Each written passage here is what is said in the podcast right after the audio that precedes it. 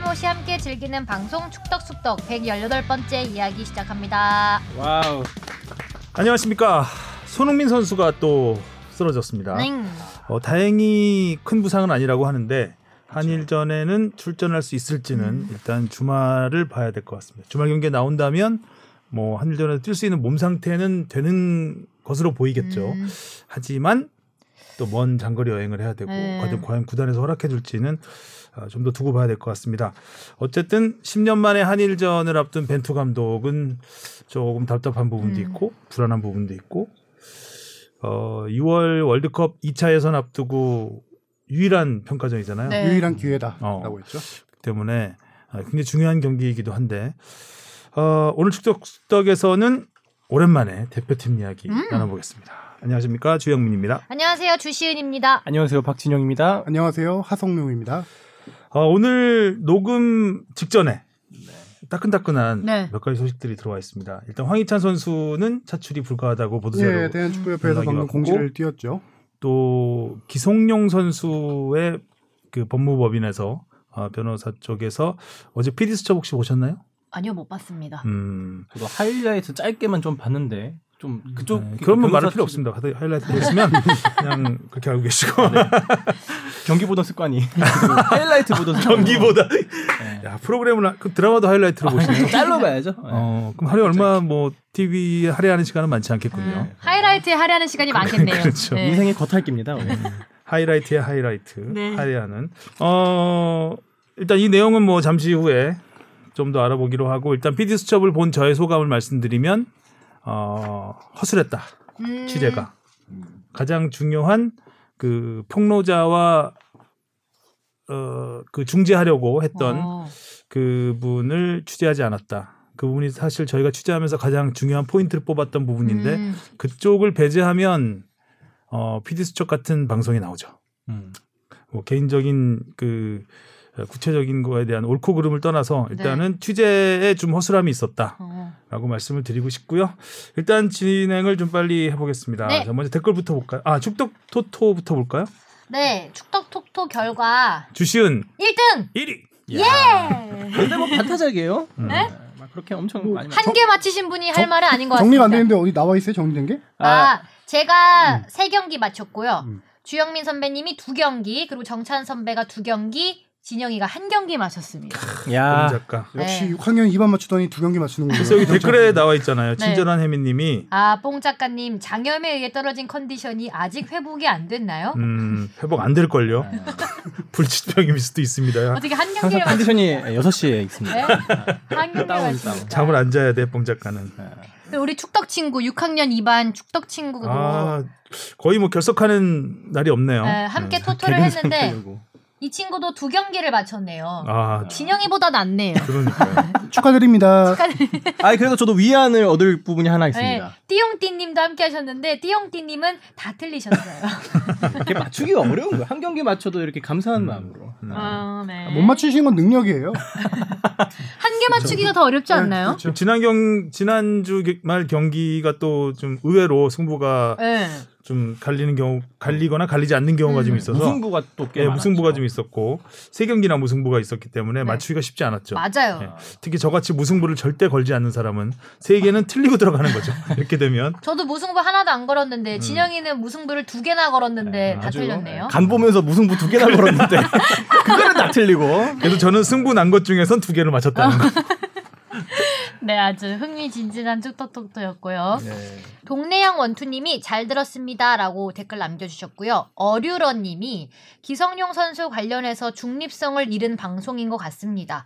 폭로자들을 이미 거짓말쟁이로 규정해 놓고 기성용 선수를 피해자인 것처럼 안타까워하는 게 너무 느껴지는 기성용 선수를 옹호해주기 위한 내용으로 느껴집니다. 아직 진실이 뭔지 모르는 상황이고 기자님들이 취재한 내용도 딱히 새로울 것 없었는데 무엇을 근거로 그렇게 기성용 선수는 결백한 데 억울하게 당했다는 듯이 방송하신 건지 모르겠습니다. 음, 이렇게 들으셨군요. 음. 들을 수도 있겠죠. 네, 네. 네. 이게 지지난 방송에 대한 댓글이었죠. 음. 네. 아, 딱히 새로울 게 없었다라고 말씀을 하셨는데 말씀을 못 드렸던 거지 저희가 이제 그렇죠. 취재해서 했던 네. 내용은 많이 알고 있었는데 그 내용에 대해서 이제 오픈. 오늘 기성용 측 그 법률 대리인이 보도자료를 통해서 낸 내용이 포함이 좀 일부 돼 있습니다. 어. 그렇죠. 그 이건 저희가 밝히지 않았던 부분 음. 중에 일부예요. 이것도 다 밝힌 건 아니고. 당시 이제 이미 알고 있었지만 말씀을 못 예, 했던 이건 거니까. 뭐좀 이따 말씀드릴 텐데 일단 중립성을 말씀하셔서 일단 언론으로서 특히 성폭력 문제 관련해서는 굉장히 민감하죠. 그렇죠. 아무래도 이런 보도 이런 관련 이슈를 취재할 때는 아, 피해자 입장을 일단 먼저 음. 고려를 합니다. 왜냐하면 이제 피해자 입장의 얘기를 그러니까 호소하는 이야기를 듣고 이게 신빙성이 있으면 당연히 피해자를 보호해야 되는 게 맞는 거기 때문에 어, 꼭 이런 기계적인 중립을 아, 꼭 항상 지킨다라고는 말씀을 못 드리겠습니다. 그런데 일단 중립을 지키고 취재는 당연히 중립을 지키고 하죠. 음, 근데 이제 취재를 하다 보면 저희가 이제 판단을 해야 되는 상황이 옵니다. 저는 기본적으로 언론이라는 게 팩트를 단순하게 전달해 주는 역할이 아니라고 생각합니다. 음. 팩트를 전달해 주는 건 그냥 어, 데이터 보시면 됩니다. 데이터 보시고 그냥 팩트 읽으시면 되는데 그걸 해석해 주는 게 음. 언론의 역할이라고 생각을 하고 그래서 언론의 능력은 어, 팩트를 찾아내고 확인하는 게 가장 먼저겠죠. 그리고 전 더 중요한 것이 그 팩트를 해석하는 통찰력이라고 봅니다. 판단을 잘해서 좀 친절하게 전달해 주는 게 언론의 역할이라고 생각을 하는데 어, 그런 부분이었던 것 같습니다. 지지난 방송은 그 기성용이라는 이슈가 일주일 동안 계속 이어지면서 저희가 계속 취재를 하고 취합을 하고 판단을 어느 정도 해서 그리고 축덕 쑥덕이라는 이 팟캐이기 때문에 지상파에서는 하지 못하는 얘기도 좀 했었죠. 사실 네. 네, 했습니다.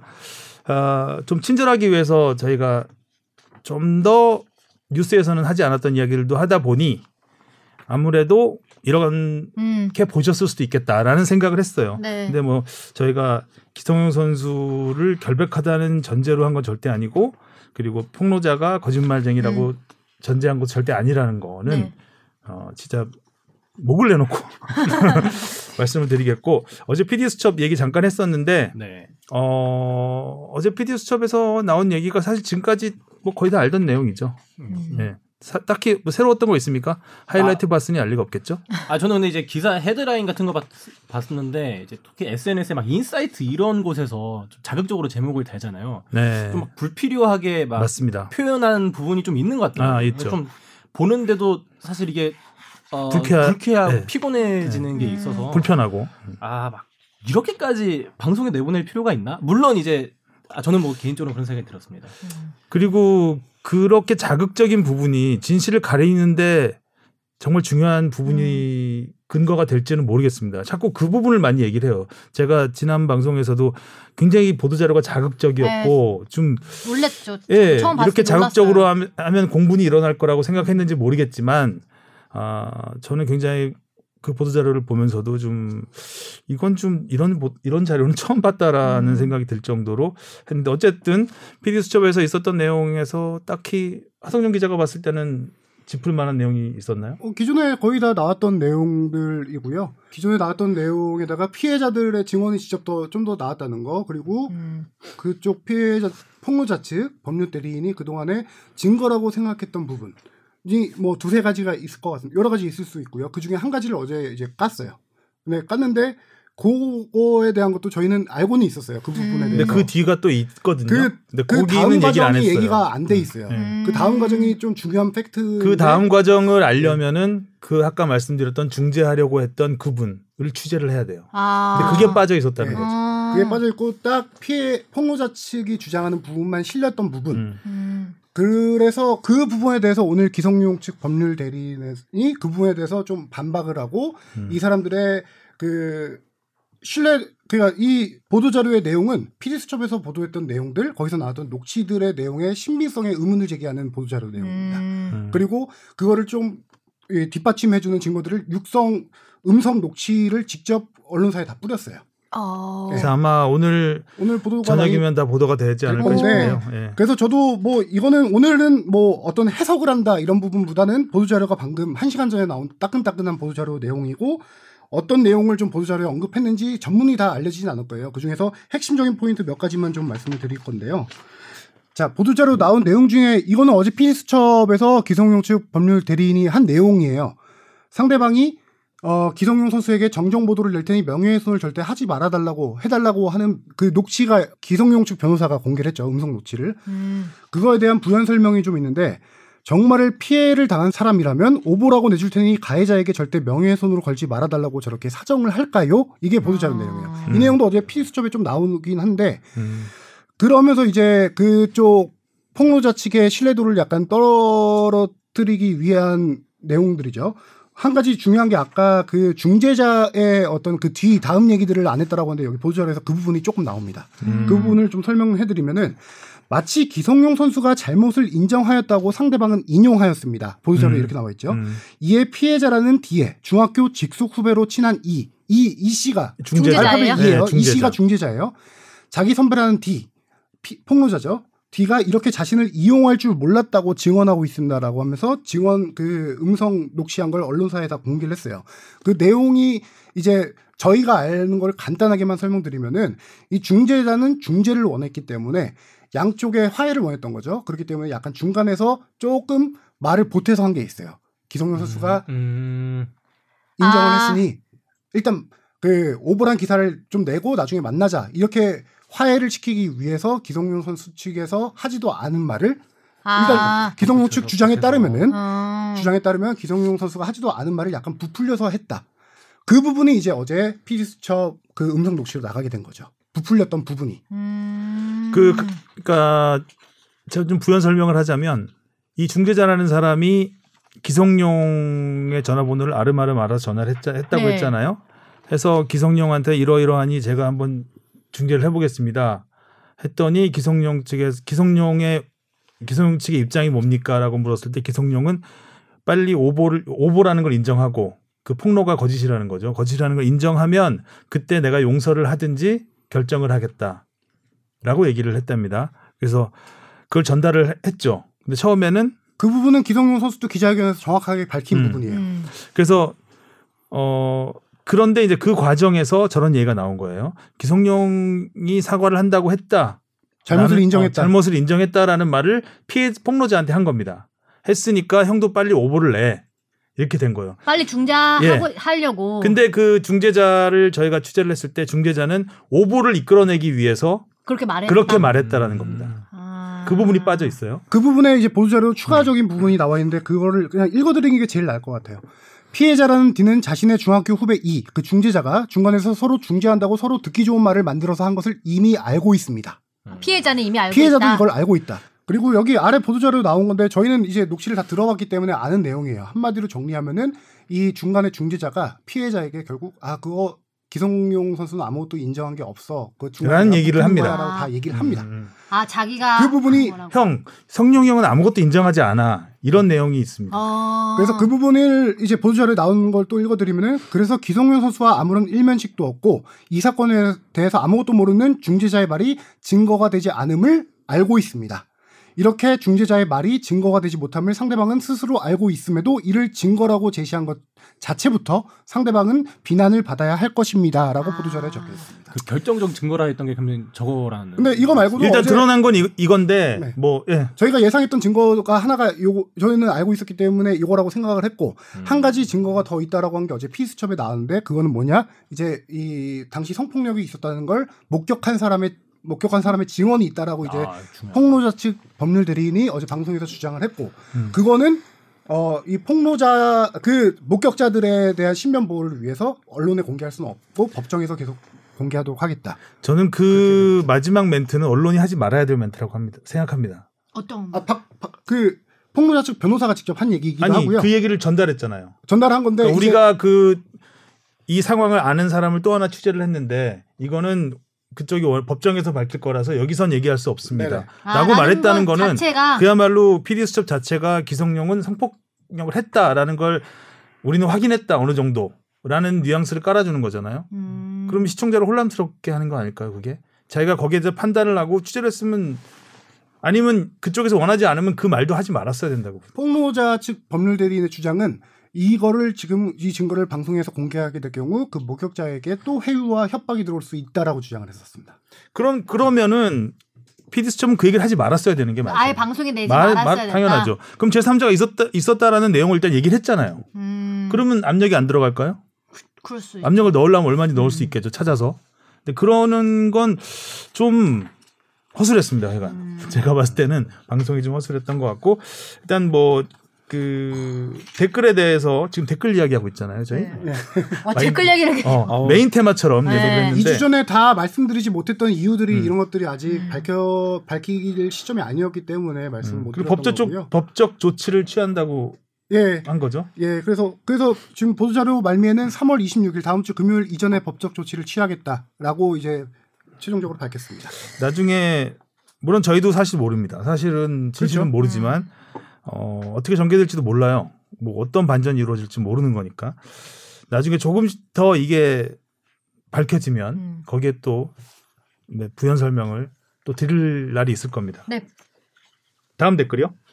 오뎅 장사님이 남겨주셨는데요. 방송을 듣다 오류가 있어서 글을 적습니다. 상파울루와 크루제이루가 라이벌이라고 하셨는데 크루제이루가 아니라 코린치아스입니다. 크루제이루는 상파울루에서 차 타고 600km를 가야 하는 벨로 오리존치에 있는 팀입니다. 대댓글로 샤방가이님이 네 맞습니다. 네, 사과 맞습니다. 사과해야죠.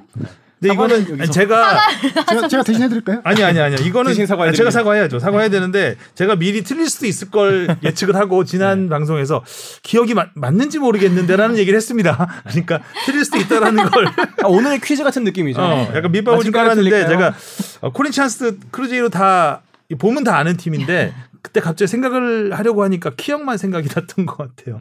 그래서 코린치안스와 쌍파울루, 쌍파울루가 아마 그때 상 약간 그 화이트 칼라 그리고 음. 크루제이루가 블루 칼라 이것도 틀릴 수도 있습니다. 코린치아스가 또 하나 제가 사과 어, 예고 방송입니다. 사과 예고 네. 그리고 우리 축덕 친구가 또 유튜브에 댓글 남겨줬는데요. 일주일 동안 축덕숙덕 정주행했습니다. 평소에 엄청 잘 들어서 금방 내용. 그나저나 주 아나운서님은 컬트에서도 SNS를 잘 안 한다는 걸 말씀하셨네요. 어유 그리고 축덕숙덕과 관련 없는데 컬트에선 왜 주만두가 되었나요를 여기서 어, 물어보시네요. 주만두가 왜 됐어요? 어, 그러니까 이제 애칭을 정하는 과정에서 제가 첫 출연했을 때 그 이제 뭐 짤 같은 걸로 얘기하는 코너인데 생년월일로 조선식 이름 짓기 이런 짤이 있었어요. 아. 근데 거기 이제 11월과 28일을 했는데 삼포가 나왔거든요. 근데 삼포 하면 만두 만두죠. 이래가지고 어. 제가 이제 주만두가 됐죠. 지금도 삼포 만두가 있나요? 그러게 있나요? 못 본지잘 되게. 오래된 것 같아요. 어, 꽤. 제가 어렸을 때 되게 좋아했던 만두인데 네, 맛있죠? 삼포 세대 아니에요 혹시? N포 세대 아 저희요? 네. 삼포 세대가 뭐뭐뭐 포기하는 거죠? 겨, 결혼, 취업, 연애, 취업, 결혼, 연애 이런가 이렇게 될 거예요. 취업. 취업 결혼 하나 또 뭐였지? 그러니까요. 연애는 필수니까 결혼은 선택이고 워낙 결혼은 포기하는 게 포기하고. 네, 포기하는 게 많아가지고. 그 세 가지가 네, 뭔지. 그래서 주만두입니다. 아 축덕 축덕 학생 아주 훌륭합니다. 네. K리그 응급실님이 작년 K리그1 서울과 인천의 마지막 대결에서 인천 팬들은 잔류를 확정 지은 후 환호성을 지른 게 아니고 그냥 경기 내내 소리를 지르며 응원했습니다. 단체 응원가만 안 불렀다 뿐이지 S석은 사실상 평소의 원정 응원석과 똑같았습니다. 오죽하면 S석에 있던 서울 팬이 인천 팬들을 향해 조용히 좀 보자며 소리를 지르는 일이 발생했죠. 이런 문제 때문에 원정 팬 입장을 금지한 것 같고 올해는 아예 평소 원정석이었던 S석을 폐쇄한 것도 같은 이유라고 생각됩니다. 음, 그때 소리 지른 사람 혹시 뽕 작가 아니죠? 아, 가만히 있었습니다. 어, 사과하시고요. 아, 네. 제가 대신 사과해드리겠습니다. FC 서울 고요한님이 기성용한테 욕짓거리하고 김진야한테 욕해서 울리네. 놀랍지도 않다. 작년 마지막 경기 생각하면 인천이 괜히 인천이 아니지. 시우 타임 올해는 꼭 내려가라. 네, 고요한님은 아 이거 FC 서울 고요한 이 댓글 쓰시는 분은 항상 요런 화가 다시 있는 이제 인천 사랑과 증오가 묻어나는 저도 이 현장을 가지 않아서 좀 보도된 내용으로 보면은 인천 서포터 아니 인천 서포터는 아니 모르겠는데 네. 그 경기장에 있던 팬들이 어떤 기동윤 선수의 이번 사건 관련해서 어떤 좀 소리를 치고 네. 어, 그다음에 김진야 선수는 인천 인천 갔는데. 출신이고 그 인천 팬들에게 어, 인사하러 갔는데 거기서 또 안 좋은 야유 아. 소리도 하고 해서 김진야 선수가 눈물을 흘리면서 네. 좀 갔다 이런 아. 얘기거든요. 네, 기사 나, 예. 났다고. 뭐 그래서 이런 거 보면 이렇게 위에 K리그 응급실님도 그 비슷하게 댓글을 달아주셨는데 요런 약간 일부 악성 팬분들 때문에 전체적인 극성. 그, 예, 악성. 악성 극성. 사과하세요. 아 뭐 둘 다 뭐 극성이고 악성이죠. 왜 악성이에요? 사랑 사랑이 나쁘잖아요. 사랑이 죄인가요? 하면서 일단 잘못된 점을 지적하자면 소리 지르는 거 육성 응원 자체가 금지돼 있습니다. 음. 현재 코로나 자제를 해야죠. 때문에. 맞아요. 어, 자제돼 있고 원정석을 폐쇄한 거는 인천 구단입니다. 그러니까 코- 그 프로축구 연맹 가이드라인에서는 원정석을 폐쇄한 게 아니라 원정석에 할당된 원정 서포터들을 위해서 티켓을 판매하지 않는 거고요. 네. 원래 예전 같으면은 뭐 2,000장, 3,000장 이렇게 음. 따로 빼놔요. 원정 그쵸, 서포터즈를 빼놓죠. 위해서.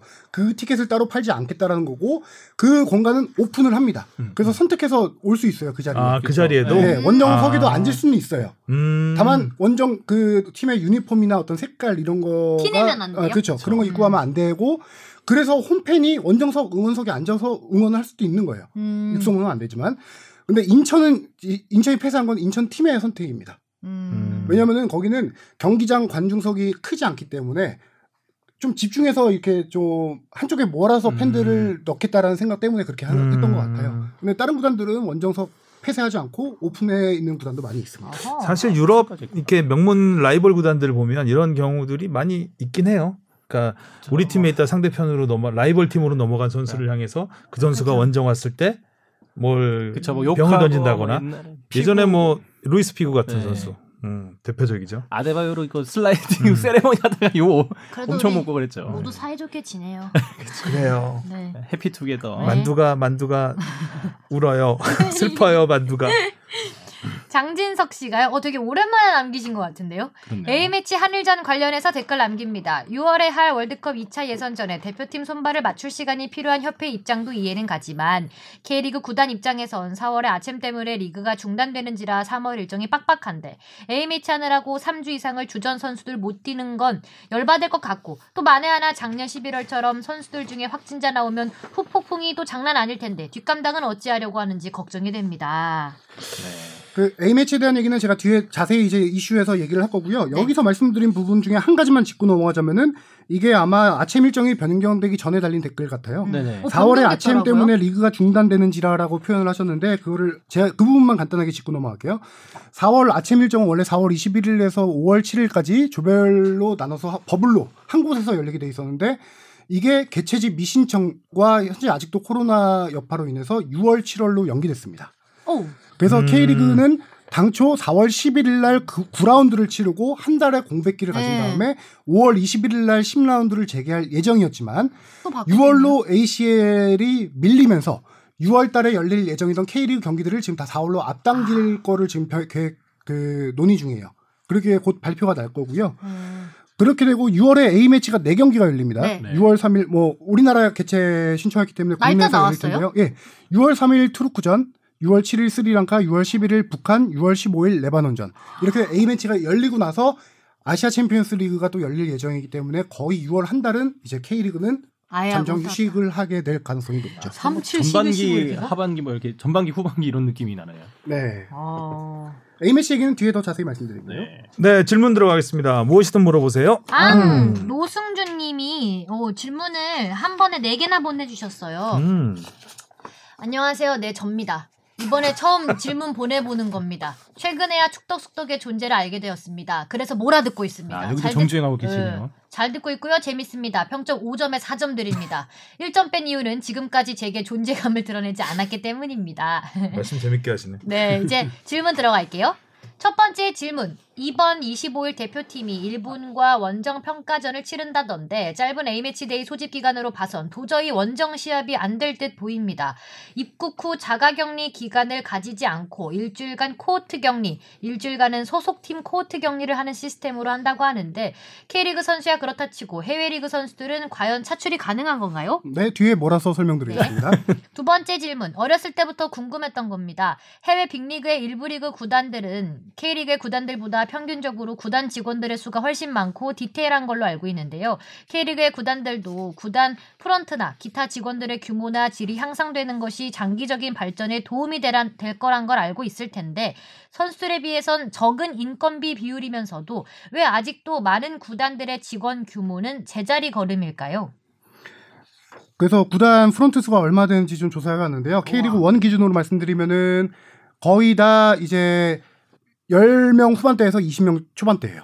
프론트 수가. 오, 강원이 많진 않네요. 가장 적은 적죠. 데가 굉장히 광, 적죠. 1부 리그 중에서 가장 적은 데가 광주가 12명이고요. 어. 가장 많은 게 서울이 37명인데 서울은 조금 특수성이 있습니다. GS 구단 음. 배, 배구, GS 칼텍스 배구단하고 같이. 같이, 같이. 운영을 하기 때문에 축구와 배구단 그 프런트가 같이 통합돼 있어서 음. 37명으로 가장 많고요. 그다음에 어, 주요 팀들 말씀드리면 전북 20명, 울산 21명, 어, 포항 21명, 그다음에 인천이 많네요. 28명입니다. 많다. 그래서 수원도 19명. 이거는 제가 이제 어, 100% 정확하다라는 말씀은 못 드리고 연맹에서 K리그 구단 연락처가 연락처. 있어요. 연락망. 그 연락망에 있는 걸 제가 아. 한뭐 명씩 더 늘어났을. 수도 있고 예. 더 빠졌을 수도 있고 올해 기준이긴 하기 때문에 현재 뭐 늘, 예, 플러스 마이너스가 있을 수는 음. 있어요. 근데 대략 이 정도 선 유지될 것 같고요. 그 다음에 제가 간단하게 두 개 팀 정도만 해외 팀을 조사해 봤는데 맨유입니다. 맨유는 2013년에 프런트 수가 661명이었습니다. 근데, 와 이건 상상 초월한다. 근데 중소기업. 2020년에 2020년에 877명입니다. 아니, 근데 우리나라- 요거는 좀 정확하지 않다. 우리 우리 K리그 구단과 프런트와 비교가 정확하지 않은 조금 게 애매하죠. 거기는 워낙 딸린 게그 그렇죠. 계열 여기는 사라고 해야 되나? 영어로 적혀 있는 게 technical and coaching이라고 돼 있어요. 그러니까 예를 들어서 구단 산하 유스 팀에 음. 있는 코치들, 아카데미에 있는 코치들, 또 그다음에 여자 팀도 있잖아요. 어 음. 그런 것까지 다 합친 수가 그 technical and coaching만 176명이에요. 거기다가 그래도 예 그렇죠. 그래도 많죠. 음. 전체 수가 877명인데 이 원래 통계에는 선수 수까지 다 포함되어 있었어요. 거의 음. 거의 1000명 가까이 되는데 선수 제외하고 맨유가 877명인데 이 중에서 제가 주요 부서만 말씀드리면은 마케팅이 120 129명. 그다음에 미디어가 88명. 이렇게 되어 와. 있습니다. 그러니까 세계 최고 부자 구단이 되는 거죠. 그렇죠. 그다음에 토트넘 같은 경우는 이건 뭐 디테일하게는 제가 안 들어가겠지만 전체 수만 치면 561명. 어. 이런 식으로 이제 어 소위 말하는 빅클럽들은 네. 이 정도 규모가 차이 나는데 왜 그럼 K리그 구단과 차이가 나냐? 되게 간단해요. 그만큼 시장 시장 파이가 차이가 나는 거죠. 우리나라도 파이가 커지면 당연히 구단들도 직원 많이 수를 많이 뽑죠. 늘리고 할 테고 최근의 트렌드가 뭐냐면은 K리그 구단들도 뉴미디어가 활성화되면서 유튜브나 이런 어떤 SNS 마케팅 활동 그런 쪽에 기존 인력들을 더 많이 배치하고 있고 새로 많이 음. 뽑고 있습니다. 근데 이제 어 아무래도 한계가 있겠죠. 구단 그 예산도 있을 테고 파이가 커지지 않는 이상 예산 늘어나기가 힘든 상황이고 그러다 보니까 기존 인원 유지를 하면서 그쪽에 좀 인력 배치를 많이 하는 거고요. 아, 진짜 차이 난다. 그다음에 K리그 가이드라인에 뭐 최소 몇 명 이상이어야 된다 이런 건 없어요. 하지만 신생 구단을 창단하게 될 경우 K리그 1은 최소 프런트가 20명이어야 된다. 아, K리그 2는 기준이 10명이어야 된다. 그 기준은 음. 새로 있습니다. 음. 아, 그런데 지금 20명이 안, 안 되는, 되는 팀들이 지금- 있으니까. 그렇죠. 음. 근데 창단할 때는 빡세가지겠다. 20명이 돼야 된다는 된다. 거네요. 그렇죠. 신생 구단 창단의 음. 가이드라인은 남아 나- 그렇게 의무로 나와 있습니다. 이 얘기 제가 한 몇 달 전에 축덕에서 했는데 다 아무도 기억 못 하시네요. 음. 아, 이제 들어오셨고 몇 달 뒤에 또 기억 못 할 수도 있어요. 예, 저도 기억 못 했어요. 새로 찾고 집이 잘 맞네. 즐거운 시간.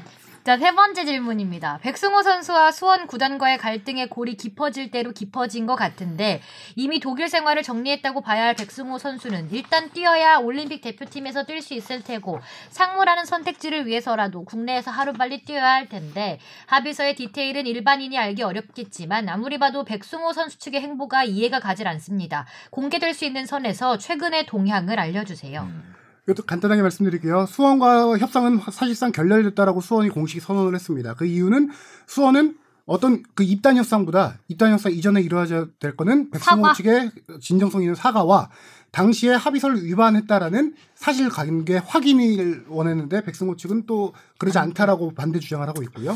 그래서 사실상 협상은 결렬, 결렬된 상태고 어 그래서 지금 최근에 또 다른 구단과 백승호 선수가 입단 협상을 벌이고 있는 걸로 알고 있어요. 근데 도의적인 문제가 되지 법적으로 문제되지 않습니다. 다른 구단에 들어가는 게요. 아. 왜냐하면은 어 일단은 뭐 민사소송으로 손해배상 수원이 예를 들어 3억 지원금을 다시 배턴 받아야 된다라는 민사소송 들어가면 그 법률적 해석은 모르겠어요. 그쪽에서 판단이 되겠죠. 음. 별개의 문제다 이거죠. 선수의 선수 등록, 선수 이- 그 이적하는 문제는 현재 백승호 선수의 소속은 다름 슈타트입니다.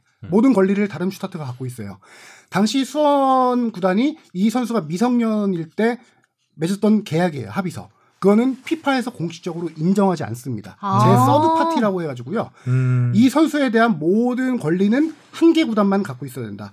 다른 제 3개 3 제3 third party라고 하잖아요. 그 제 3의 구단이나 다른 어떤 개인이 갖고 있을 수 없다라고 피파에서 공식적으로 그 어떤 재판 사례가 있거든요. 유권 해석을 한 거죠. 유권 해석을 했고 음. 브라질 선수들이 이런 경우가 워낙 많아요. 많죠. 어. 네. 그렇기 때문에 우리나라에 오는 선수들도 그런 경우들이 있고. 제가 알기로는 이 에이전트들한테 얘기를 들어보면은 서드 파티를 인정하지 않기 때문에 다른 구단 가는 건 전혀 문제되지 않을 것이다. 아, 네, 다만 도의적인 도의적인 문제가 문제가 있을 것이다. 이 그리고 만약에 다른 구단을 간다면 수원 블- 블루윙스 홈 경기장에 걸개가 걸리겠죠. 난리. 이미 걸렸던 걸개가 다시 네, 걸리죠. 걸리게. 좀 세게 걸리겠죠. 예. 국내 무대에 돌아갈 가능성이 좀 높나요, 그러면? 어 지금 근데 3월 돌아올 말까지가 등록? 기간이기 때문에 그거는 좀 더 지켜봐야 될것더 같아요. 지켜봐야 아닌가?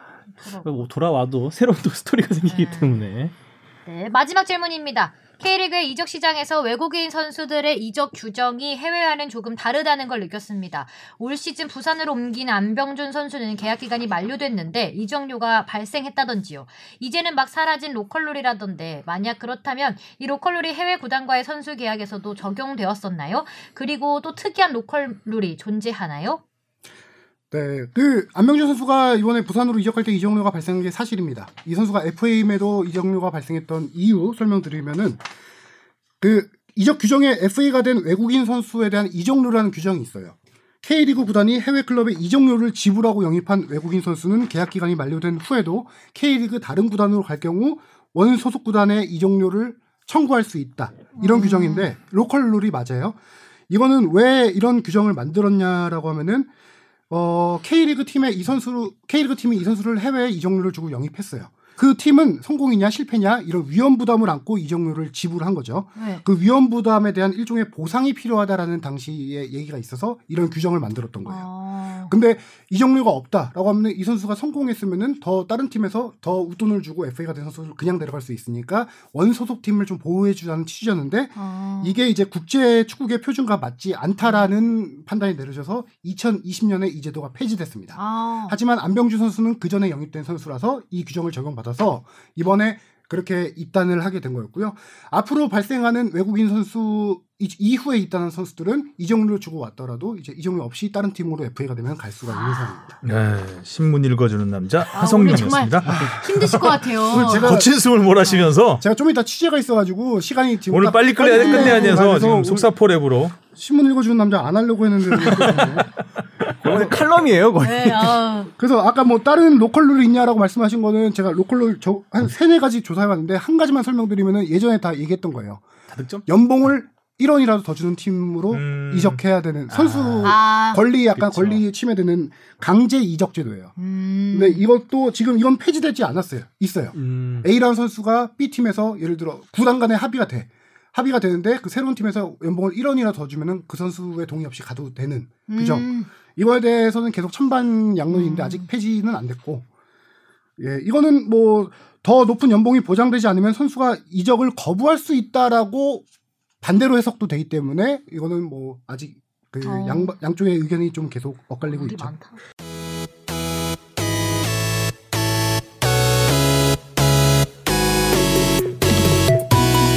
여러분은 지금 축덕 속덕을 듣고 계십니다. 잊지 말고 하트 꾹. 자 고생하셨습니다. 이제 한일전 얘기해야 돼. 자 이제 2탄 네, 이제 이슈 2절 끝나고 포커스. 3절 아 이상하게 이 녹화 생기는 날만 계속 뭐 바쁜 일이 생기는. 그러니까요. 뽕 작가의. 제목 딴 거 정한 거 있어요? 아, 이거 없어요, 없어. 한일전 명단 발표를 오늘 가셔야 될 것 같습니다. 어 제목은 그거였습니다. 네. 오늘 잠을 푹 잤나 봐요. 예, 스스로 어, 반성하겠습니다. 선배님은 저렇게 고생하시는데. 네. 날로 먹고 있는 뽕 작가였고요. 아우 따가워라. 어 10년 만입니다. 한일전 반갑습니다 일단. 음. 하지만 우려도 평가전은 큽니다. 10년 만이에요. 평가전은 우리가 아 그렇죠. 동아시아컵에서는 붙었기 아, 때문에 그렇죠. 예, 평가전. 평가전은. 예전에는 매년 했죠. 1년에 두 번 한 적도 있었고. 막 이런 거 있었죠. 음, 1년에 두 번 한 적도 있었고. 한일전은 굉장히 어쨌든 양국 축구 발전에도 큰 기여를 했고 축구 활성화 또 축구 팬 양성에도 큰 역할을 했는데 이런 평가전과 또 이 타국에서 대회하는 건 좀 다르잖아요. 그렇죠. 음, 한국과 그렇죠. 일본 오가면서 하는 뭐 이름도 많죠. 도쿄 대첩도 있고 삿포로 참사도 있고 그렇죠. 워낙 예, 스토리가 많은데. 뭐 평가전 아니었지만 예. 그 경우는 예. 어 일단 손흥민 선수의 합류 여부가 가장 큰 관심입니다. 네. 아, 그 전에 이거를 설명드려야 될 것 같아요. 음. 그왜 이번 선수 구성에 좀 애를 많이 먹었냐? 네. 당연히 코로나 때문에 또 음. 각국마다 규정이 다르기 때문에 아까 앞에 나온 질문을 제가 좀 설명드리는 건데요. 음. 그래서 조사해 보니 조사해 보니 프랑스 보르도의 황의조 선수 차출이 불발됐죠. 네. 이유가 프랑스는 7일간 자가 격리를 해야 됩니다. 돌아오게 될 경우. 네. 7일 왜요? 피파에서 5일 이상 자가 격리를 하게 될 경우 차출을 거부할 수 있다라고 해서 보르도가 이번 거부한 케이스고요. 네.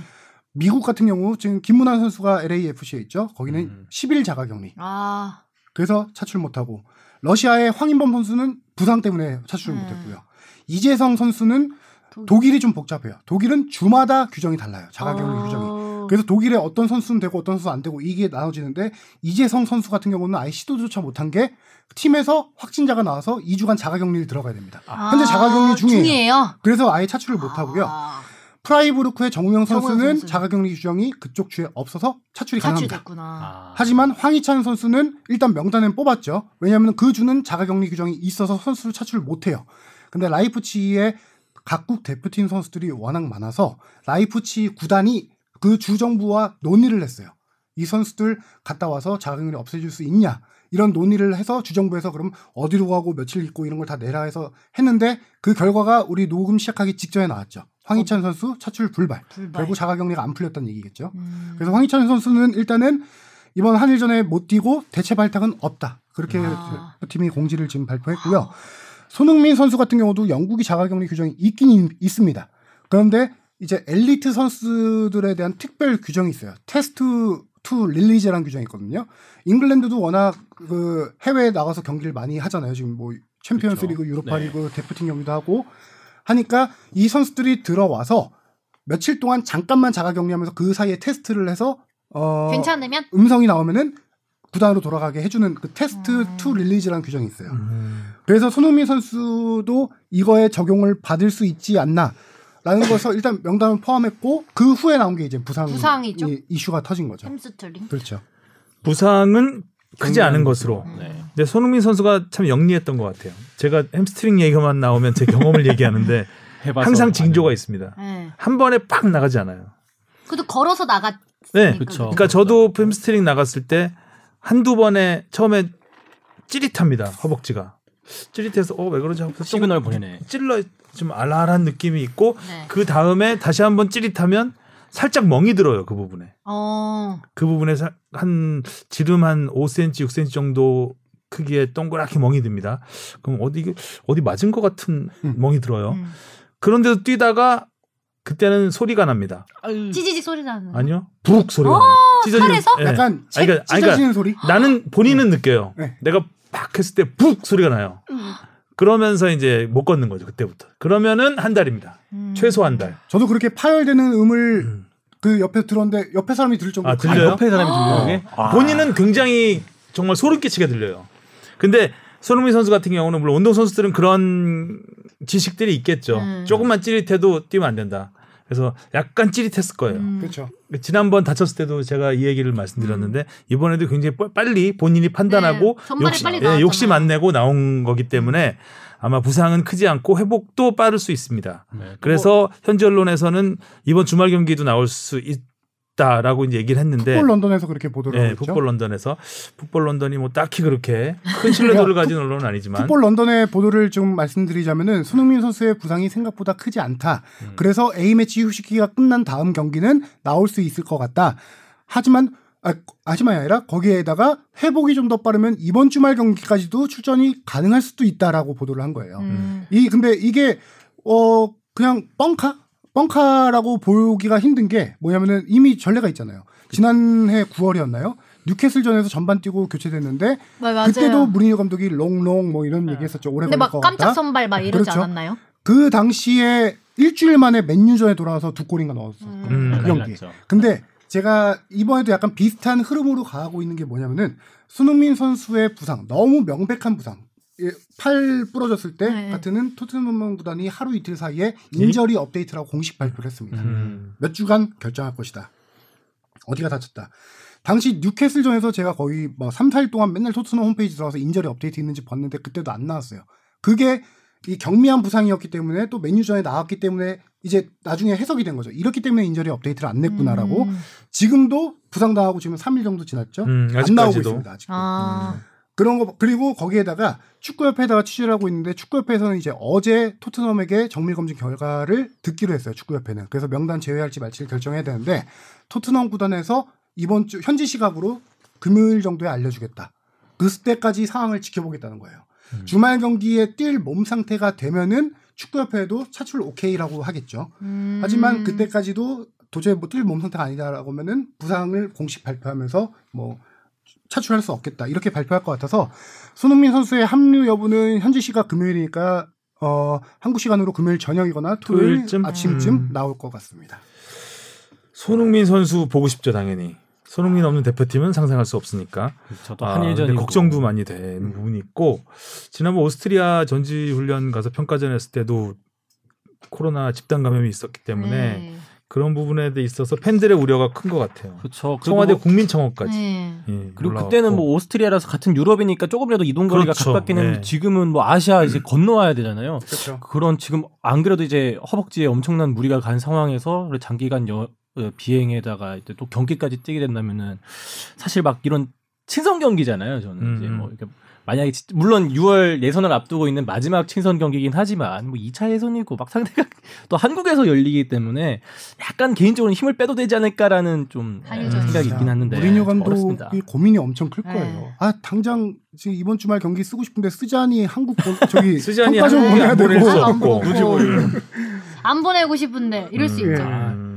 지난번에도 오스, 그 오스트리아 원정 때도 벤투 감독이랑 무리뉴 감독이랑 엄청 기싸움했잖아요. 네. 그때 막 벤투 감독이 무리뉴 감독이 왜 자꾸 이게 A매치 데리고 가냐. 막 그렇게 코로나에서 안전한 것도 아니고 하니까 벤투 감독이 아니 뭐 대표팀에서 소속팀 걱정해주고 소속팀에서 대표팀 걱정해줘야 되냐 이렇게 반문까지 했었는데 음. 무리뉴 감독의 한마디가 좋아 그 임팩트 있는 한마디가 있었죠. 네. 선수에게 돈을 주는 건 소속팀이다.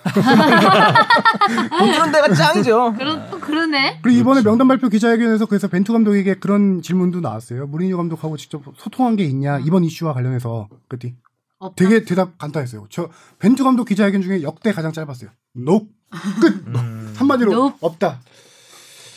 하여튼 뭐 손흥민 선수가 하, 올지 말지는 일단 토요일 주말이 돼봐야지 알 수 있을 것 같고 네. 어 일단 대표팀 구성을 보면 좀 네. 특이하죠. 일단 국내파가 굉장히 많을 수밖에 없는 음. 상황인데 네. 울산이 여섯 명, 전북이 한 명도. 없다는 게 조금 의외입니다. 네. 그래서 제가 여기 관전 포인트라고 몇 개 좀 정리해 왔는데 홍명보 전무 시절에 사이가 안 좋았나요? 그럴 리가 아, 이렇게 없죠. 한번 네. 어. 그래서 방금 말씀하신 지금 울산 대세, 전북은 전무 음. 이런 네. 상황인데 14명의 K리거 중 6명이 울산이고요. 그다음에 의외로 서울이 3명, 음. 아 서울 수원 FC가 2명, 강원이 1명, 광주 1명, 경남 1명. 어. 전북이 한 명도 없는 게 되게 특이한 네. 상황이에요. 제가 그래서 이걸 한번 좀 따져봤더니 어 2020년 그냥 지난해 오스트리아 원정 갔을 때만 해도 손준호, 이주영 선수 두 명이 있었어요. 아. 음. 거기에다가 맞아요. 전북은 항상 거의 베스트 11의 절반 가까이 대표팀에 간다라고 할 정도로 그렇죠. 전북 스쿼드가 좋았잖아요. 최강희 감독 시절에는 뭐 대표팀 스쿼드였죠. 거의. 그렇죠. 해외파가 오지 못한 동아시아컵 대회만 하더라도 김승대, 손준호, 문선민, 한승규, 권경원, 김진수 여섯 명이었어요. 야. 아, 그 정도로 엄청. 많았는데 음.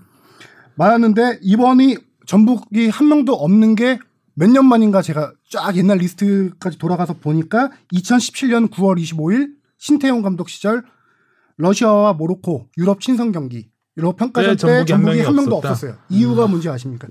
당시 해외파로 100% 구성했습니다. 아. 명단을. 아우. 그래야 없는 건데. 명단을 해외파로만 아, 구성해서 K리거가 한 명도 건데. 발탁되지 음. 않았어요. 이번엔 K리그 선수들이 이렇게, 이렇게 많은데도 많은데. 전북이 그렇죠. 없다. 음. 그래서 이 2017년까지만 내려가고 더 이상 안 내려갔어요. 일단 나와서 거의 음.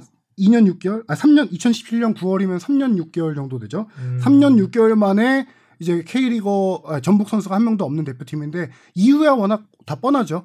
전북 선수들이 전북이 지금 선수들을 다 국가대표급 선수들을 해외 큰 돈 받고 좀 팔았잖아요. 음. 주로 대표팀에 갔던 선수들 누군지 보시면은 그 김진수, 그다음에 저기 손준호 이번에 나갔죠. 나갔고. 김진수 선수 나갔죠. 나갔고. 김신욱 선수 나갔죠. 나갔고. 지금 문선민 선수 김- 군대가 있죠. 군대가. 대표팀 아닌 뽑혔던 선수들 얘기하는 거예요. 음, 음. 거기다 이용 선수는 지금 약간 세대 교체에 있어서 이용 선수 뽑히지 않고 있고 음. 그러다 보니까 지금 그래도 좀 뽑힐만 하지 않았나 생각을 하는 누구요? 김보경 김보경 선수. 김보경 선수 그렇죠. 근데 지난해 너무 부진했고 지금 음. 최근에 조금 살아나고 있긴 그렇죠. 한데 아직까지 벤투 감독의 좀 마음을 못 잡은 것 같고요.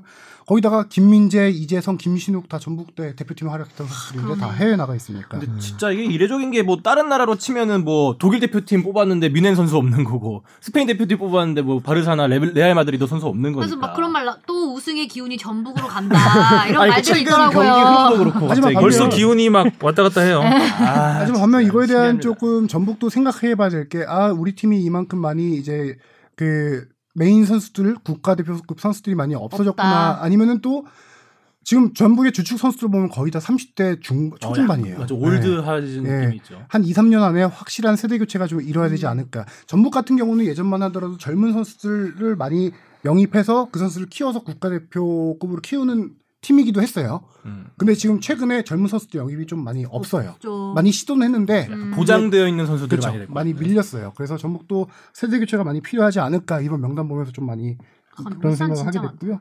반면 울산 6명 이동준 윤빛가람에다가 뭐 조현우 선수, 김태환 선수 워낙 많죠. 확실하게 전북보다는 울산이 스쿼드가 강하다라는 게 개막전부터 우리 얘기했던 부분이 이번 대표팀에서도 드러났고 음. 이번에 조금 이동준과 윤빛가람 선수가 기대가 많이 되긴 해요. 그렇죠. 워낙 네. 어, 폼이 최고 너무 좋은 좋아가지고 상태이긴 요새. 하고요.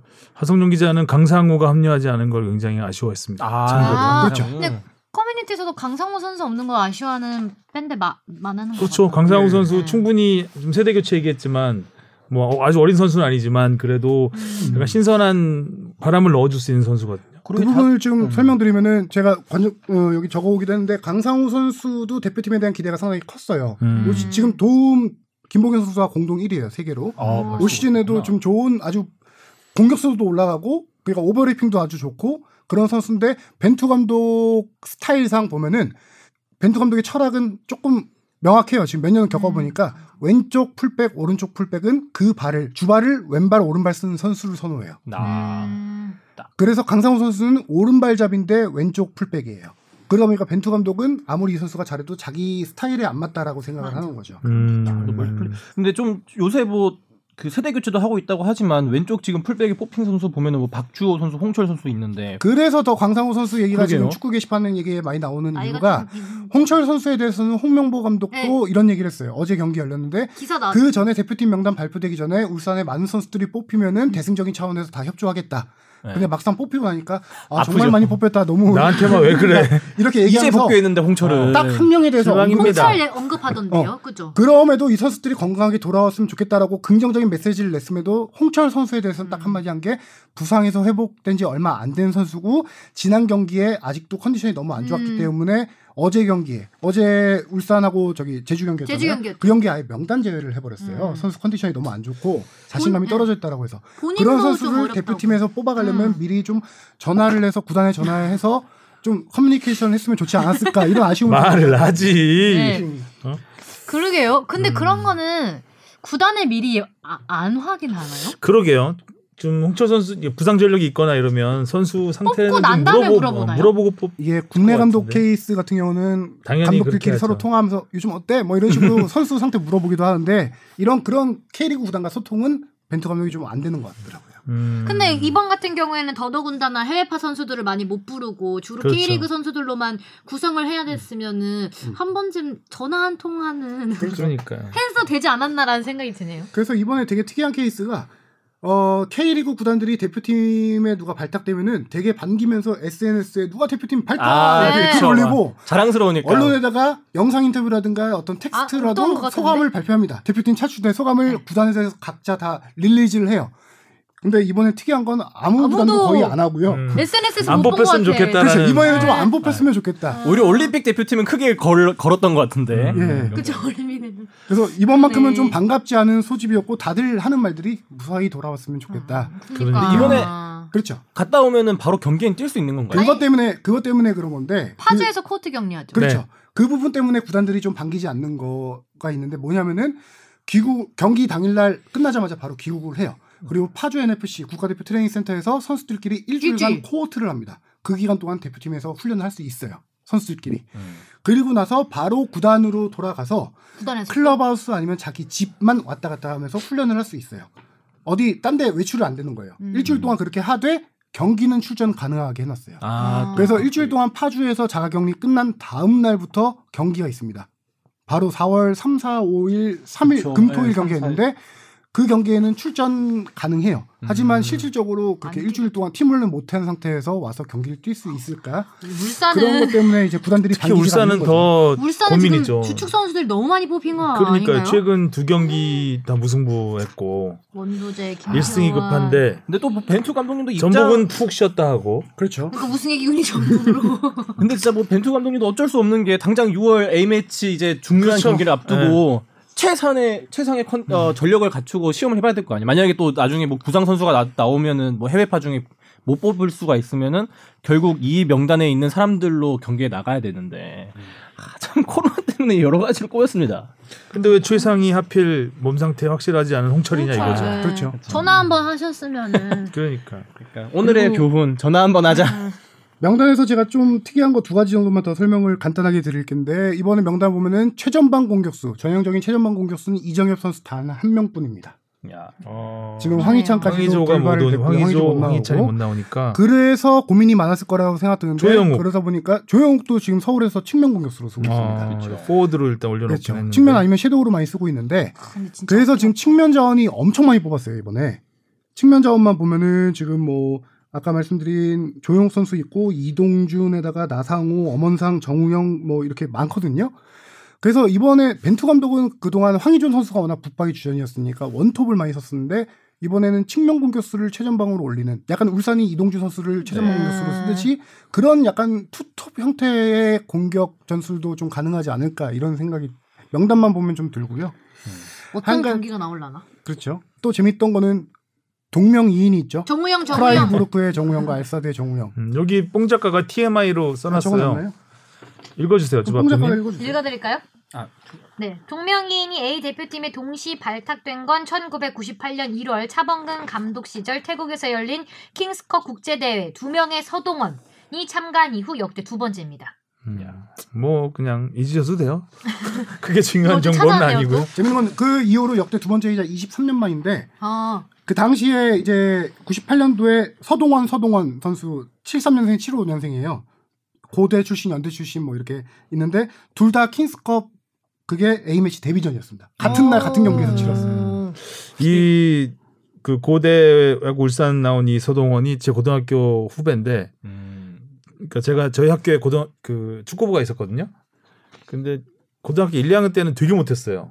근데 갑자기 고3이 됐는데 막 결승에 올라가요. 어. 그리고 1, 2학년들이 응원 가거든요. 3학년은 이제 아. 입시 봐야 되니까 경기장에 못 가고. 근데 알고 보니까 이 서동원이라는 선수가 있었던 거예요. 그 서동원이 이 서동원이더라고요. 오. 나중에 알았어요. 최근까지도 고려대 감독 했었고요. 아. 네. 아, 저는 그래서 당시 중계 영상이나 좀 찾아보려고 했는데 뭐 동원이가 동원이한테 패스했습니다. 뭐 이런 거 있을까봐 네, 없어서 좀? 아쉬웠어요. 이번 많이- 경기에서 좀 그런 게 국가대표로는 그 제 후배 서동원은 별다른 활약은 못했습니다. 네. 음. 그래서 이번에 만약에 서정원한테 밀렸죠. 동명이인 두 명이 동시 선발할 경우 베스트 11 포메이션 나올 때 뭐 A, B로 표현을 해야 될지 아. 그런 고민도 좀 있을 것 같아요. 만약에 음. 큰 우영, 작은 우영 이렇게 어, 그렇죠. 근데 같이 나 알까? 나올 수도 있을? 것 같아요. 뭐 음. 정수영, 네. 정우영, 정우일. 정우영 A, 정우영 B 이렇게 표현할 것 같은. 그럴 수 네. 있죠. 네. 그 일본이 사실 이번 한일전에 굉장히 공을 많이 들이고 있죠. 그래서 먼저 제안을 하고 또 우리가 이제 어, 절박한 입장에서 한 경기라도 해야 되니까 우리 쪽이 받아들인 건데 일본 입장에서는 이제 이거를 이제 도쿄 올림픽을 앞두고 아, 좀 뭔가 스포츠 이벤트를 우리가 안전하게 치를 수 그렇죠. 있다라는 걸 보여주려는 그런 어, 속 내가 분명히 있습니다. 네. 네, 네. 이날이 또 올림픽 네. 성화 방송 방송 시작하는 시작하는 날. 날이에요. 후쿠시마 제이빌리지에서 시작을 음. 하거든요. 아마 오전에 성화를 출발시키고 그 다음에 저녁에 이 축구를 한일전 하는, 하겠죠. 네, 하면서 이제 그날을 약간 도쿄 올림픽과 관련된 어, 그런 스포츠 이벤트로 음. 좀 채우고 싶은 욕심이 좀 있었던 것 같습니다. 그렇죠. 저도 관중 없이 하지 않을까라는 생각이 있었는데 이제 관중까지 부른다고 하니까 아 그래서 말씀드리는데 그 피파가 그 선수 차출 관련된 코로나 19 특별 규정을 보면 피파가 아니라 영국이죠. 그거는 아니 아니 피파 관중. 아니 아니 피파 관중은 네, 영국인가? 관중은 건 영국 자체 local rule일 거예요. 아 local rule인가? 네. 어. 어찌 됐든 무관중 둘 중에 하나 사과를 하겠네. 그러니까 무관중일 경우에요. 그러니까 자가격리가 5일 미만이어야 된다는 거는 이제 당연한 것이고 그 다음에 그 경기가 무관중 경기일 때 선수를 차출해야 된다라는 거거든요. 어. 근데 지금 일본이 유관중으로 하겠다는 거잖아요. 그렇죠. 하냐 한일전을요? 아 그게 한일전을. 영국 규정이 맞을 수밖에 없는 게 test to release에 있는 속해 있는 규정이에요. 근데 뭐 아, 어디. 규정인지는 중요하지 않아요. 제가 말하는 거는 한일전은 유관중으로 하려고 한다. 한일전을 유관중으로 하기, 한다고 하기 때문에 이 규정에 토트넘이 적용을 받는다는 거죠. 아. 네, 적용을 받기 때문에 손흥민을 거부할 수 있는 명분이 하나 생길 수 있다. 아. 그 얘기를 하기 때문에 어디가 어디 규정인지는 찾아보시고. 근데 이렇게 된 거 꼭 음. 이겼으면 좋겠네요. 어, 근데 또 안경을 싹 만지면서 하니까 근데 뭔가 이런 그 방금 말씀하신 아이. 여러 가지 것들 때문에 일본에 좀 놀아나는 게 아니냐 KSA가 이런 비난. 많이 받고 있잖아요. 이 시기에 왜 지금 일본까지 가서 원정을 네. 해야 되냐? 선수들 또 돈벌이 하는 거 아니냐? 이런 네. 거에 대해서 축구협회에 다 물어봤어요. 물어봐서 나온 답변만 간단하게 얘기 드리면은 돈벌이라고 보기에 조금 어렵다라는 설명하는 과정이겠죠. 초청료 없다.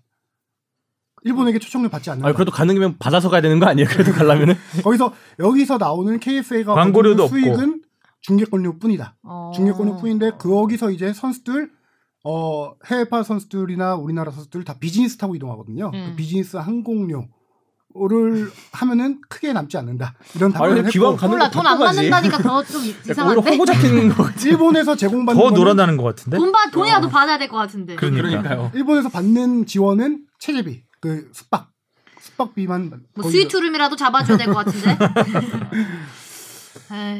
그러게 말입니다. 아, 무조건 이겨야 될 것 같아. 지면은 욕 먹는데 또 혹시나 막 또 이렇게 방영 지침에서 어긋나는 게 있으면은 어, 시간이 많이 지났는데 어, 빨리 끝내야 될 것 같습니다. 그렇죠. 자, K리그가 K리그. 간단히 속사포 랩으로 정리해 주시죠. 지금 되게 간단하게 해야 되는 거죠. 네. 하우사이더 시간이다. 하우사이더 시간. K리그 자 4라운드 어제 이제 녹화 시점으로 어제 두 경기가 열렸죠. 그 두 경기 네. 전에 4라운드를 제가 좀 통계를 내본 게 있는데 네. 지난주 방송에서 1라운드 개막하자마자 외국인 선수들이 상당히 부진하고 있다. 음. 외국인 선수들의 골 비중이 상당히 낮다라고 음. 하면서 13골 중 2골밖에 못 넣었다. 넣었다. 15%라고 했다라고 했는데 2, 3, 4라운드 다 비교해 봤습니다. 2라운드 14골 중 14골 중 1골. 어. 7%더 떨어졌습니다. 네. 3라운드 14골 중 2골, 14% 떨어져 있죠. 하지만 드디어 4라운드부터 한 2주 정도 개막 후 2주 정도 맞붙였 어. 지난 시점부터 외국인 선수들이 살아나기 막 시작합니다. 공교롭게 자가격리 2주인데 2주 뒤부터 살아나기 시작하죠. 네. 뭔가 있는 것 같긴 한데 4라운드에서 12골이 터졌는데 그중에서 외국인 선수가 7골을 와, 터졌습니다. 많이 터졌다. 비율로 치면 58%. 아. 음악 비트죠 비트. 여기 음악 깔아야 될것이 같아요. 정도면 음악. 듣는 사람도 마음이 아니. 막 쫓길 것 drop 같은데. 비- 어, 비트나 음악을 깔아야 될것 어, 같아요. 비트 좀 깔아줘요. 자, 자, 다시- 4라운드 그래서 외국인 선수 누가 골 넣었냐 보니까 세징야가 시즌 첫 골 넣었고요. 포항에서 이적한 전북으로 이적한 일류첸코가 시즌 첫 어. 골 넣었고 전북에서 수원 FC로 간 무릴로가 첫 무릴로. 골을 터뜨렸고요. 음. 그다음에 성남의 장신 공격수 뮬리치와 새로운 공격수 부시가 아, 골을. 터뜨렸고. 강원의 새로운 공격수 신라지. 아, 그다음에 신라지. 수원 경남에서 수원으로 이적한 제리치. 제리치. 이렇게 일곱 명이 골을 터뜨렸는데 다 이- 이제 이름 많이 들어봤던 음. 주요한 외국인 선수들의 골이 터지기 시작했다라는 거예요. 그리고 중요한 거는 어제 5라운드 열린 경기에서 일류첸코가 두 골을 몰아치면서 두 경기 음. 세 골. 이제 드디어 시작했다. 인류가 야. 인류했다. 그렇죠. 그다음에 세징야도 한 골을 터뜨리면서 두 경기 연속골. 이제 아. 시작했다. 세징야다. 거기도 경륜 중계 보는 것 같지 않아요? 거기서 이제 이번 제가 조금 2번마 3번 아 경마구나. 조금 재밌는 선수 한 명을 좀 소개시켜 드리고 싶은데 경 아니, 성남의 공격수예요. 뮬리치 뮬리치라는 아. 선수인데 어. 이 선수 키가 키큰 2m 선수. 큰 그렇죠. 선수. 2m 3cm입니다. K리그 공식 역대 최장신이에요. 이전에는 2m 2의 광주의 공격수 복이라는 선수가 있었어요. 그 선수가 복이었는데 한국어로 복이라고 많이 불렸었죠. 그 선수보다 버디 이- 동생 보기. 그 생각하면 그안 선수가 되는데. 1cm 큰 역대 K리그 이글. 이 선수의 특징이 뭐냐면은 이 선수는 2m 3의 장신인데 헤딩을 잘 즐겨하지 않아요. 왜요? 이 선수 스스로 인터뷰에서 얘기하고 있어요. 나는 헤딩보다는 발 밑에 오는 공을 잡아서 슈팅하는 걸 좋아하는 선수. 근데 헤딩하지 않았나요? 그리고 실질. 그렇죠. 그리고 실질적으로 경기에서 프리킥을 전담합니다. 어. 먼거리 먼거리에서 어, 근데 프리킥을 전담 키커로 차요. 어 진짜 예리하더라고요. 네. 아니 때렸죠. 2m 3이면 일반적인 상식이면 센터 그 안에 페널티로 들어가서 네. 프리킥 올려주면 헤딩을 해야 헤딩. 되는데 3점을 던진다는 거죠. 농구로. 그렇죠. 치면. 그리고 이 선수가 첫 등장했을 때 상당히 센세이셔널했던 게 뭐냐면은 제가 지난주에도 소개하려다가 못했던 건데 이 선수가 헤딩만 하려면 딴 선수보다 머리 하나가 더 있어요. 그 그래서 force가 장난이 성남 홈 경기장 관중들이 이 선수한테 공만 올라오면 다 탄성이 서 있어요. 오, 막 이런. 아니, 그러니까 굳이 수사이고 뭐 점프를. 많이 하지 않아도 네. 그렇죠. 근데 문제는 이 선수가 헤딩 그때 개막전이었나 두 번째 경기였나 기- 첫 경기였어요.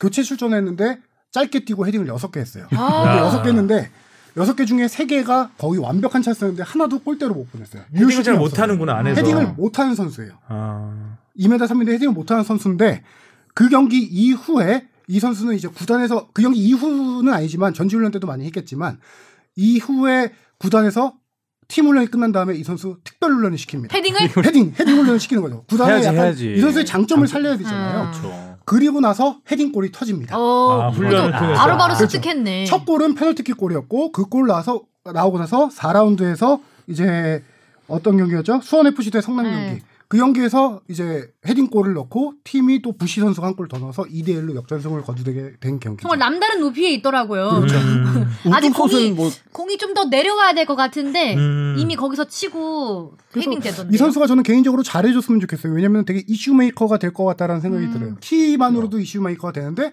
일단 헤딩 못하는 선수가 또 헤딩을 이제 잘 해가는 K리그에 과정이. 맞춰서 잘해가는 과정을 헤딩 좀- 못하는 최장신. 그렇죠. 되게 K리그 팬들에게도 이 선수가 재밌네요. 공 잡으면 뭔가 기대감이 생기는 있어요. 그런 게 지금 현재 있거든요. 그래서 음. 상당히 이 개성 있는 스타일의 축구를 할 수 있겠다라는 생각이 들더라고요. 마치 뭐 예전에- 장신 공격수와는 좀 더 다른 느낌. 음. 저뭐 김신욱 선수한테 뭐 뚝배기 뭐 대갈삽이 이렇게 불렀던 것처럼 뮬리츠 전선에도 비슷한 이런 애칭이 붙지 않을까. 네. 농구했었어요 혹시? 그건 아니고 죄송합니다. 그것까지는 이메타 사이먼 농구를 좀 했을 것 같은 예. 느낌이 들어서. 그리고 이제 어제 어, 경기를 통해서 울산이 이제 비기고 전북이 이기면서 전북이 선두로 올라갔죠. 네. 그 전북을 올 시즌 좀 잠깐 분석해 보면은 전북이 제가 예전에 말했지만 시즌 초반에 워낙 약해요. 그 약했던 거를 이제 후반 교체 카드로 해서 후반에 조금 억지 억지로 골 넣어서 이겨가는 과정이었다 이렇게 설명했는데 그거를 조금 통계로 분석해 봤는데 어제 경기 제외하고 터졌던 4라운드까지 서였던 7골 중에 모든 골들이 다 후반에 터졌습니다. 전반에 아, 한 그렇죠. 골도 못 넣었었어요. 네 경기 동안. 음. 거기다가 일곱 골 중에 한 골 빼고는 여섯 골을 아, 이, 아 자책골이 두 골이 있습니다. 아, 네. 자책골. 두 골 빼고 한 골 빼고 나머지 골들은 다 후반에 교체 투입된 선수들이 골을 넣었었어요. 그러니까 지금 전북이 어 약간 4라운드까지는 화공이라 경기당 두 골 이상 넣겠다 화려하고 화끈한 공격을 하겠다 화공을 음. 내세웠지만 오히려 약간 팬들을 화나게 하는 화공이었나 약간 생각이 들었는데 다른 데를 짚히네. 어제 경기에서 제대로 이제 폭발 네. 폭발을 시작했죠. 그거는 이제 일류첸코와 김보경의 대표팀 뽑힐까봐 초반에 좀 움츠렸나? 아, 살했나? 큰 필요한 그림을. 그런 큰 그림을 어제- 큰 그림을. 김보경 선수가 후반으로 교체 투입돼서 어 이도움을 기록했죠. 네. 일류첸코의 골을 다 도왔는데 김보경 선수가 들어가면서 확실하게 경기가 달라졌어요. 음. 음. 거기에 그렇죠. 뭐 일류첸코- 대지를 가르는 뭐 반대편 패스가 워낙 좋던데요? 것도 많이 그렇죠. 주고. 그래서 김보경이 이제 1라운드 서울전에서 도움 한 개 기록했고 3라운드 강원전에서 한 골 넣었고 어제 대구전에서 이동. 이동하면서 도움 1위까지 올라갔고 김보경의 부활이 이제 화공에 불을 지피는 또 음. 일류첸코가 골 터지기 시작한 게 화공의 시작이 아닐까. 음. 결국 지금 다섯 경기에서 10골 넣어서 김상식 감독은 경기당 두 골 이상 넣겠다라는 약속은 어떻게든 지키고 있는 상황 이 아, 저는 뭐 역시 지난. 주말까지 해서 화공 축구가 뭐라고 느꼈냐면은 저는 이제 제일 처음에 그 공격수 3명 김승대 뭐 일류첸코 구스타보까지 있잖아요. 이 선수 선수를 어떻게 쓸까 생각했더니 세 선수를 다 쓰더라고요. 그러니까 한 뭐 이렇게 공격이 좀 안 풀린다 싶을 때 어떻게 쓸까? 후반전에 다. 어, 다 넣어 그냥. 왜냐면 아 이게 화공이구나. 전반에 구스타보가 혼자 원톱으로 나가든 일류첸코가 원톱으로 나가든 할 때 경기력이 안 좋아요. 음. 거기에 수비가 집중돼. 근데 후반에 일류첸코나 구스타보를 냅둔 상태에서 그 나머지 외국인 선수 한 명을 넘어서 넣- 넣어서 약간 수비를 분산시키면서 공격이 풀려요. 거기에다가 조금 더 상대가 힘이 빠질 때 라인 브레이커 김승대 선수를 투입해서 뒷공간을 침투하는. 그래서 전북이 후반에 골 넣어서 결정하는 이런 패턴이 계속 이어지고 있거든요. 음. 근데 어제는 전반에 골이 처음으로 나왔습니다. 전북 골이. 사실 음. 그것도 좀 운이 좀 많이 그렇죠. 따랐죠. 대구 골키퍼 문- 의 수비 에, 실책이죠. 네, 골키퍼의 예, 수비. 크로스를 제대로 못 잡은 걸 흘러나온 걸 넣었으니까요. 야, 약간 실수가 있었죠. 야, 자 K리그 얘기 잘 들었습니다. 래퍼 신문 읽어주는 하성룡이었습니다. 조만간 쇼미더머니 나가신다고. 음, 아, 갈수록 늘어요 랩이. 아니 사상 최초 축구 랩으로 한번 쇼미더머니 나가는 것도 괜찮지 않을까요? 거의 지금. 뭐 가사도 안 보고 엄청 뿌듯하고 있어요 지금. 뭐 못다 한 말 있으면 한 10초 줄 때니까 포항 애들 괜찮더라고요. 어, 포항의 타시와 크베시지가 괜찮더라고요. 음. 어. 오늘 밤 경기 있는데 한번 기대해 보겠습니다. 포항 승. 네, 들어봅니다. 알겠습니다. 자 네. 오늘도 이야기 이야기 저 이야기 했는데 음 길어졌습니다. 토토? 토토 빨리 아 토토? 토토 맞아. 아, 6라운드 주말 경기 갈까요? 또 이 네. 경기하고 저희 한일전이 이제 때문에 아, 예. 쉬기 때문에 자, 토토. 제주 대 광주입니다. 저 제주. 제주 아 제주 잘하더라고 이번에 네, 정- 잘해. 그 울산 경기 보니까 제주가 해. 좋아요. 제주, 제주 다 제주인가요? 네? 네. 전북 대 수원 FC. 전북. 전북 전북, 아 저도 전북 안전하게 가야 돼요. 왜 성- 무승부 안 하고? 아, 그러니까. 오늘 한번 맞춰보려고 좀 기를 쓰고 해보겠습니다. 성남 대 포항. 아. 무승 무승부 한번 해보자. 뽕 작가가 안 하니까 내가 해야 되겠어. 성남 대 포항? 네 무승부. 포항, 저도 포항. 강원 대 인천. 여기 무승부. 강원, 아, 나도 무승부 해보고 싶다. 강원. 저도 강원. 어, 이- 수원 대 서울. 무승부, 서울. 서울. 무승부, 아, 그럼 제가 수원 할게요. 대구 대 울산. 울산. 울산입니다. 울산. 아, 울산이죠. 울산, 알겠습니다. 축덕 토토 다음 주 결과 기대해 보겠고요. 네. 자 오늘 저녁 메뉴는 만두로. 아, 네. 주만두. 네, 다. 다음 주 만나요. 안녕.